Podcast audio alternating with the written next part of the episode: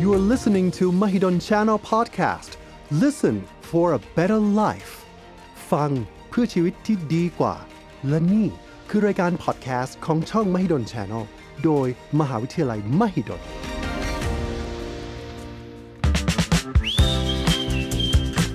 แมวของเรากำลังคิดอะไร น้องหมาทำไมไม่กินอาหาร ทำไมนกที่เลี้ยงดูซึมซึม ติกรรมของสัตว์ที่คนเลี้ยงอย่างเราไม่เข้าใจ หลายปัญหาในการเลี้ยงสัตว์ที่ยังไม่มีทางออก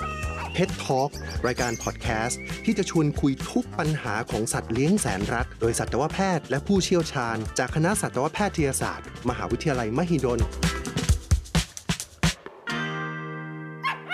สวัสดีครับ ผมอาจารย์ดรนายสัตวแพทย์ปราโรมศรีพวัชราคม หรือหมอเอก สัตวแพทย์ที่ทำงานทางด้านพฤติกรรมสัตว์ จากคณะสัตวแพทยศาสตร์มหาวิทยาลัยมหิดลครับ วันนี้ครับเราจะมาชวนกันพูดคุยในเรื่องของประเด็นที่เกี่ยวกับน้องหมากันครับ ทุกวันนี้เราเห็นข่าวมากมายเลยครับที่เกี่ยวข้องกับสุนัขนะครับ ไม่ว่าจะเป็นเรื่องของน้องหมาที่ไปกัดคนนะครับไปทำร้ายคน ข่าวพวกนี้ครับมักจะจบลงที่ว่าสุนัขคือต้นต่อของปัญหาเหล่านั้น ในความเป็นจริงครับเรื่องของพฤติกรรมก้าวร้าวนะครับความดุร้ายต่างๆ ที่เกิดขึ้นในน้องหมาเนี่ยเป็นสิ่งที่มีความซับซ้อน แล้วก็มีหลากหลายปัจจัย มีหลากหลายสาเหตุมากๆนะครับพฤติกรรมก้าวร้าวครับไม่ได้เป็นพฤติกรรมที่มาจากสาเหตุใดสาเหตุหนึ่ง เพียงสาเหตุเดียวนะครับไม่ได้มาจากเรื่องของสายพันธุ์เพียงอย่างเดียว จะต้องพิจารณาหลาย ๆ ปัจจัยร่วมกันไป วันนี้ครับรายการเพจทอครับจะมาชวนคุยครับถึงเรื่องของ พฤติกรรมก้าวร้าวตลอดจนวิธีการรับมือครับและการจัดการกับปัญหาสุนัขดุ สุนัขที่ชอบเห่า หมาดุครับหรือหมาที่ชอบเห่ามีที่มาจากอะไร สายพันธุ์เกี่ยวข้องจริงไหม ต้องตอบอย่างนี้ครับว่าสายพันธุ์เนี่ยมีความเกี่ยวข้องกับพฤติกรรมก้าวร้าวครับแต่ไม่ใช่เป็นปัจจัยที่อธิบายเรื่องของพฤติกรรมก้าวร้าวทั้งหมด มีปัจจัยอื่นๆอีกมากมายเลยครับที่ส่งผลต่อความดุร้ายของสุนัขได้ ไม่ว่าจะเป็นเรื่องของบุคลิกภาพของสุนัขเองนะครับพื้นฐานอารมณ์ของสุนัข ประสบการณ์ที่เขาเคยมี หรือสิ่งแวดล้อมที่เขาอยู่ เรื่องของการเลี้ยงดู ก็ยังถือว่าเป็นอีกหนึ่งปัจจัยที่มีความสำคัญต่อพฤติกรรมความก้าวร้าว และความดุร้ายของสุนัขมากๆครับลักษณะของการเลี้ยงดูครับที่จะช่วยส่งเสริมให้สุนัขมีประสบการณ์ที่ดีนะครับก็คือการเลี้ยงดูที่เจ้าของไม่ใช้ความรุนแรงในการเลี้ยงเขานะครับตรงนี้ก็จะช่วยทำให้เขามีประสบการณ์ที่เหมาะสม แล้วก็ส่งผลต่อการลดพฤติกรรมความก้าวร้าวของสุนัขลงได้ เราทราบกันแล้วนะครับว่าสาเหตุของพฤติกรรมก้าวร้าวเกิดจากอะไรได้บ้าง ทีนี้ครับเราจะมาดูกัน ว่าเราจะสามารถลดความก้าวร้าวหรือว่าช่วยลดแนวโน้มการเกิดพฤติกรรมดุร้ายในน้องหมาของเรายังไงได้บ้าง สิ่งหนึ่งที่เราจะทำได้นะครับ เพื่อช่วยลดปัญหาเรื่องความก้าวร้าวแล้วก็ความดุร้ายในสุนัขของเราเนี่ยก็คือการพยายามไม่ไปแกล้งสุนัขของเราครับ หรือไม่ใช้ความรุนแรงกับสุนัขของเรา ข้อนี้สำคัญมากๆเลยครับ น้องหมาครับ จริง ๆ แล้วเวลาที่เขาแสดงพฤติกรรม ความก้าวร้าวครับ หลาย ๆ ท่านจะเข้าใจผิดนะครับ เข้าใจว่าเขาเนี่ยกำลังแสดงการท้าทายกับเราอยู่ เขาต้องการที่จะขึ้นไม่เป็นจ่าฝูง เขากำลังท้าทายสถานะของเรา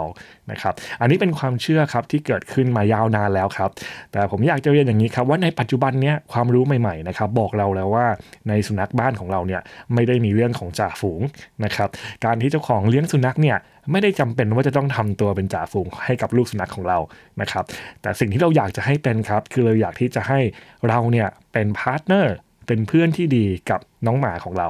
ให้คิดซะว่าน้องหมาของเราครับ เป็นเพื่อนที่มาจากต่างดาว มาอยู่บนดาวของเรา แล้วไม่ได้เข้าใจคำนบธรรมเนียมประเพณีต่างๆ ของเรา เป็นหน้าที่ของเราครับที่จะต้องสอนน้องหมาให้เข้าใจสิ่งต่างๆ เหล่านั้น พฤติกรรมก้าวร้าวที่น้องหมาแสดงออก ส่วนใหญ่จะเป็นการแก้ปัญหา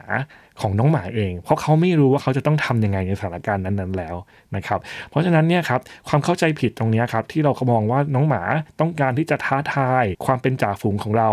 มันจะพาไปสู่การที่เราใช้ความรุนแรงกับน้องหมา นะครับ ซึ่งเป็นสิ่งที่จะทำให้ปัญหาเหล่านี้แย่มากขึ้นไปเรื่อยๆ เพราะฉะนั้นครับหากน้องหมาแสดงปัญหาเรื่องของความก้าวร้าวนะครับ ไม่ได้เป็นเพราะว่าเขาต้องการที่จะท้าทายความเป็นจ่าฝูงของเราครับ แต่เป็นเพราะว่าเขากำลังมีปัญหาในการใช้ชีวิตของเขาอยู่ร่วมกับเรา ตรงนี้ครับเราต้องช่วยเขาในการหาทางออกในการแก้ปัญหาให้เขานะครับ พยายามมองไปให้ถึงสาเหตุครับ ว่าน้องหมาของเราต้องการอะไร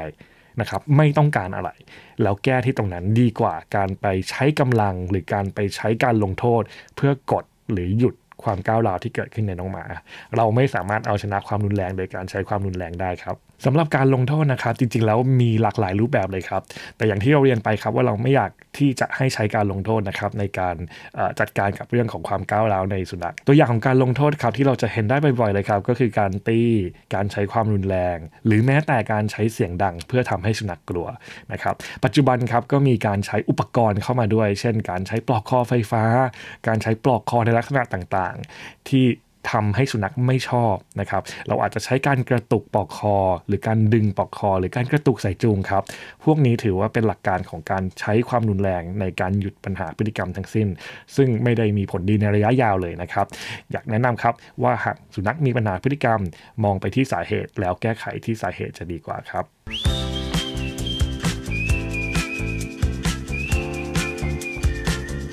ความก้าวร้าวส่วนหนึ่งนะครับที่เราเจอในสุนัขเนี่ยจริง ๆ แล้วมาจากการที่เราเนี่ยชอบไปแย่สุนัข หรือว่าชอบไปแกล้งเขานะครับ ลองคิดง่าย ๆ ครับ ถ้าเป็นตัวเราเองเนี่ยเวลาใครที่มาแกล้งหรือมาแย่เราในสถานการณ์ที่เรารู้สึกเราไม่อยากเล่นด้วยเนี่ยเราก็จะหงุดหงิดแล้วก็จะรู้สึกไม่พอใจเป็นธรรมดา สุนัขเนี่ยเป็นสัตว์ที่มีความรู้สึกมีความคิดนะครับมีอารมณ์เหมือนกัน เพราะฉะนั้นเนี่ย หลาย ๆ ครั้งครับที่เราพยายามจะเข้าไปเล่น หรือพยายามไปแกล้งหรือไปแย่เขา สุนัขกก็สามารถที่จะป้องกันตัวเอง เพราะว่าเขาไม่ได้ชอบสิ่งเหล่านั้น ก็อาจจะนำไปสู่พฤติกรรมความก้าวร้าวหรือความดุร้ายได้ ทีนี้พอเราเข้าใจอย่างนี้แล้วครับ วิธีหนึ่งที่สามารถแก้ไขปัญหานี้ได้ง่าย ๆ เลย ก็คือการที่เราไม่เข้าไปแย่ไม่เข้าไปแกล้ง และไม่เข้าไปบังคับฝืนใจสุนัขให้ทำในสิ่งที่เขาไม่อยากทำตรงนี้ครับจะสามารถช่วยป้องกันการเกิดความก้าวร้าวและความดุร้ายในสุนัขได้เยอะมากๆทีเดียวครับ แต่หากเจ้าของนะครับต้องการที่จะเล่นกับสุนัขครับ ผมแนะนำว่าให้ใช้วิธีการเรียกสุนัข หรือเรียกน้องหมาให้มาหาเราแทนที่เราจะเดินเข้าไปหาเขานะครับ เพราะว่าการทำอย่างนี้ครับเป็นการเช็คด้วยครับว่าน้องหมาอยากเล่นกับเราหรือเปล่า ถ้าเราเรียกแล้วเขาไม่เข้ามาหาเราก็ชัดเจนครับว่าน้องหมาไม่ได้อยากเล่นกับเรานะเวลานั้น เราก็ควรจะปล่อยเขาไปนะครับ แต่ถ้าเกิดเราเรียกแล้วเขาเดินเข้ามาหาเราเขาวิ่งเข้ามาหาเราด้วยความดีใจ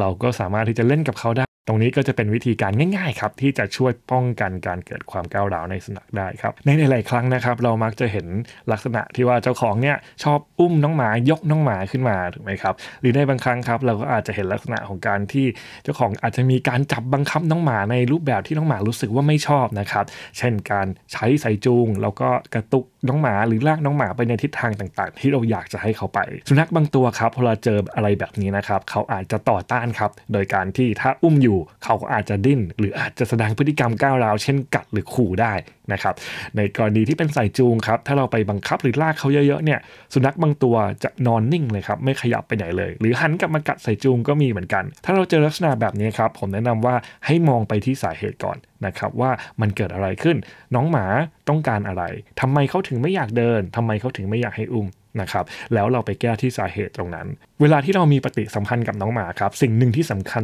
มากๆเลยครับ ที่จะช่วยป้องกันปัญหาเรื่องของความก้าวร้าวหรือความดุร้ายได้ คือการให้ทางเลือกกับสุนัข เป็นสิ่งที่เราสามารถทำได้ง่ายๆครับแต่มีประโยชน์มากๆ ต่อตัวสุนัขเอง แล้วก็ต่อความสัมพันธ์ที่ดีระหว่างเจ้าของกับสุนัขด้วย เราสามารถทดสอบได้นะครับ เจ้าของอาจจะลองทำสิ่งสิ่งนั้นดูเป็นระยะเวลาสั้นๆ แล้วเปิดโอกาสให้น้องหมาเดินหนีไป ตัวอย่างเช่นนะครับ ถ้าเราอยากจะทดสอบว่าน้องหมาของเราชอบการถูกลูบหัวหรือเปล่า เจ้าของลองลูบหัวน้องหมาดูสัก2ทีก็พอครับ แล้วหยุดนะครับแล้วดูว่าน้องหมาทำยังไงต่อ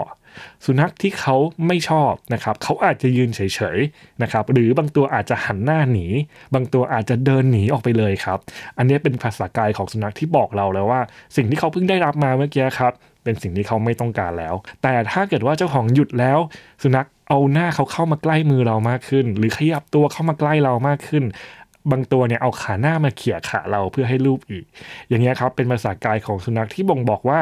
เขาชอบในสิ่งที่เขาเพิ่งได้รับไปเมื่อกี้ เราก็สามารถที่จะทำต่อได้ แต่อย่าลืมนะครับ พยายามทำเป็นระยะเวลาสั้นๆ แล้วหยุดบ่อยๆ เพื่อที่จะเปิดโอกาสให้น้องหมา เขาได้บอกกับเราว่า เขายังอยากได้ต่อไหม วิธีการแบบนี้ครับจะช่วยในการลดแนวโน้มการเกิดปัญหาพฤติกรรมความก้าวร้าวในน้องหมาได้ครับอีกหนึ่งวิธีนะครับที่จะช่วยในการลดปัญหาเรื่องของความก้าวร้าวและความดุร้ายในน้องหมาของเราได้ ก็คือการทำความเข้าใจกับความต้องการตามธรรมชาติของน้องหมา และตอบสนองให้น้องหมาอย่างเพียงพอ สุนัขครับไม่ใช่มนุษย์เพราะฉะนั้นเนี่ยเขามีความต้องการที่แตกต่างจากมนุษย์เรา แล้วก็แตกต่างจากสัตว์ชนิดอื่น ๆ ด้วย ผมยกตัวอย่างนะครับ เช่นในลูกสุนัขเองเนี่ย พฤติกรรมการกัดแทะถือว่าเป็นพฤติกรรมที่เราพบได้เป็นเรื่องปกติเลยครับในลูกสุนัข เพราะฉะนั้นเนี่ยหากเจ้าของมีปัญหาลูกสุนัขแสดงพฤติกรรมการกัดแทะ ตรงนี้ครับเราไม่ได้ควรจะไปหยุดพฤติกรรมเหล่านี้นะครับเพราะว่ามันเป็นความปกติของเขา แต่สิ่งที่เจ้าของจะสามารถทำได้ คือการตอบสนองความต้องการเหล่านี้ครับเช่น การหาของเล่นอย่างเพียงพอให้กับลูกสุนัขในการกัดแทะ นะครับพอเรามีของเล่นที่เพียงพอแล้วเนี่ยลูกสุนัขเขาได้แสดงพฤติกรรมตามธรรมชาติอย่างเต็มที่แล้ว ความเครียดในการใช้ชีวิตจะลดลง ซึ่งก็จะส่งผลช่วยทำให้พฤติกรรมความก้าวร้าวเนี่ยเกิดขึ้นน้อยลงด้วยเช่นกัน นอกจากนี้ครับสุนัข เป็นสัตว์สังคมนะครับ เพราะฉะนั้นเนี่ยการที่เราขังสุนัขไว้ในกรงเป็นระยะเวลานานๆ ย่อมทำให้เกิดความเครียดในสุนัขขึ้นได้อย่างแน่นอน เพราะฉะนั้นในการเลี้ยงดูครับ เราควรจะเปิดโอกาสให้สุนัขได้พบเจอกับสิ่งต่างๆ ในสิ่งแวดล้อมด้วย ได้เล่นกับคน ได้พบเจอกับสุนัขตัวอื่น หรือสัตว์ชนิดอื่นด้วย แต่อย่างไรก็ตามครับ สุนัขแต่ละตัว น้องหมาแต่ละตัวมีความชอบมีบุคลิกภาพที่แตกต่างกันออกไป บางตัวอาจจะรู้สึกว่าไม่อยากเล่นกับน้องหมาตัวไหนเลยในโลกนี้ บางตัวอาจจะรู้สึกว่าฉันไม่อยากเล่นกับใครเลย ซึ่งตรงนี้ครับเป็นสิ่งที่แตกต่างกันได้ในสุนัขแต่ละตัว ซึ่งหากเรามีน้องหมาที่มีลักษณะแบบนี้นะครับ แล้วเรายังพยายามที่จะไปบังคับให้เขาทำในสิ่งที่เขาไม่อยากทำเนี่ยพฤติกรรมความก้าวร้าวก็สามารถจะเกิดขึ้นมาได้ครับ แต่อย่างไรก็ตามหากเจ้าของมีปัญหาเรื่องของการที่น้องหมาไม่สามารถเข้ากับสิ่งต่างๆ ในสังคมได้ แล้วเขาจำเป็นจะต้องเจอกับสิ่งเหล่านั้น ตรงนี้ครับเป็นสิ่งที่จำเป็นต้องได้รับการแก้ไข